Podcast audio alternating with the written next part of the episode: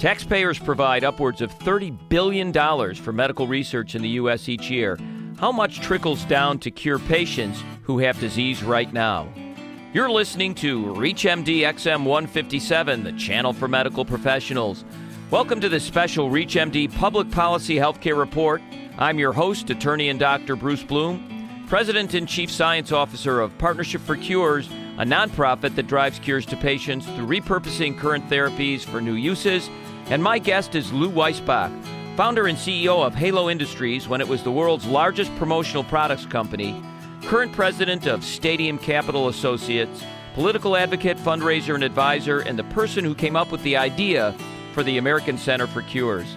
Lou Weisbach and I are discussing what it would really take to make the American Center for Cures something that could serve the U.S. population. Lou, welcome to ReachMD. Thank you so much for having me on. I appreciate it. So, what is the American Center for Cures and why is it important?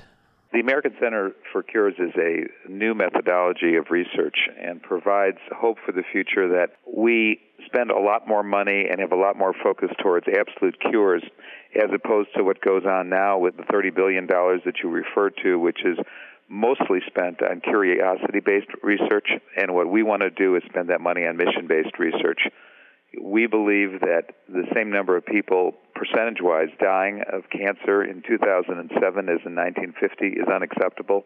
We believe that the American record and the global record for achieving cures is unacceptable and should be abhorrent to everybody who's listening to this show. And that we should realize what's going on and understand that there's a different path to cures and a better way. And we believe the American Center for Cures provides that which is a Manhattan Project concept towards real focus towards cures, towards bringing the best people in the world together, not only researchers, but biologists, chemists, mathematicians, to work on each disease that our board would choose in a very unique way. So you've said we a number of times. Who are the we behind American Center for Cures? It was a concept that I came up with about seven years ago, and I brought in Dr. Rick Boxer, who was runner up for Surgeon General under Bill Clinton and has been an advisor to Bill Clinton, Al Gore, Hillary Clinton on health policy. And so, is this a Democratic idea, a Republican idea? Is it across the board? It's an American idea. We had a bill that went to Congress, to the Senate in 2005, that was a bipartisan bill. We have traveled across the country in the last seven years meeting with politicians on both sides of the aisle virtually everybody thinks that this should have been done a long time ago. The problem is is that what people think behind closed doors and what they're willing to execute publicly is not always the same thing. And unfortunately, the only way that this is going to get done is if the public demands it. And we're hoping that through the outreach that we're attempting to accomplish that we can get the public to be frustrated with the fact that there's really nobody who's accountable or in charge for curing any disease, and that we all have the best intentions and run and walk for diseases and raise money, but if the money's going down the sewer in a process that can't cure diseases, and the proof of the matter is is that we haven't in anybody's lifetime who's listening to the show truly cured a major disease. Once we all come to the realization that that's occurring and that we need change, and we begin to demand that change from our government, then things can change. So, Lou, is there something inherently wrong with the system that what we're doing now should stop, or do we just have a missing piece that we're not doing? I think we just have a missing piece. What occurs in the system right now does accomplish many positive things.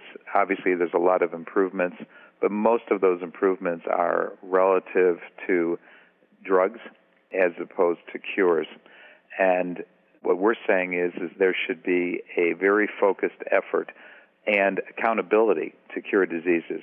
And our plan lays out in full detail exactly the way that process should work, and we believe it would be successful. You know, we've modeled our plan much like DARPA, which was a public private partnership, which the American Center for Cures would be, which stands for the Defense Advanced Research Agency. And the internet was developed from DARPA.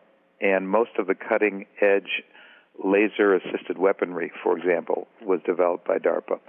So we know that the model works, and to me, there can be nothing more important than wiping out diabetes and wiping out Alzheimer's and Parkinson's. And most people believe that it's totally doable, and it's a process issue.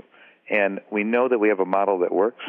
And in our model, we are not only going to set up our own separate research organization for each major disease that's chosen, but we are also going to make full use and fund other research groups around the world that can answer specific questions about specific issues for us towards a cure. So we're extraordinarily excited about the concept. We believe it'll work, and there's really no downside to what we're talking about. Is there something specific in your background that made you so passionate about the American Center for Cures? There really isn't. I've been asked the question often, and there isn't. I ran a company for 27 years. When I stepped down from that, I wanted to do something and, so to speak, give something back to society. It was clear to me that our record on cures was abysmal, and I just started a process and started talking to people and talking to the heads of medical schools and talking to people in the know. And I heard the same thing from everybody. And everybody knows what needs to be done and the right way to do it, but nobody thinks that it's possible to change a system that's in place not only in America but globally, a way that the business of seeking cures is done. But I think we should all understand when you have a system that hasn't worked for tens of years, there does need to be change. And that's all we're saying is is let's be open minded. This issue is important enough to every family in America and every family in the world. There is nobody listening to this show right now that isn't dealing today with a disease in their immediate family or a very close friend. Nobody. Half of the people in this country today know that they have a disease today. So this should be important to everybody, and it's going to take everybody to change the way the business of research is done. I implore people to take this seriously before the next negative prognosis that you get in your family is one that's too late to do something about. If you've just tuned in, you're listening to this special ReachMD Public Policy Healthcare Report. I'm your host, Dr. Bruce Bloom, and I'm speaking with businessman and political advisor Lou Weisbach about the American Center for Cures.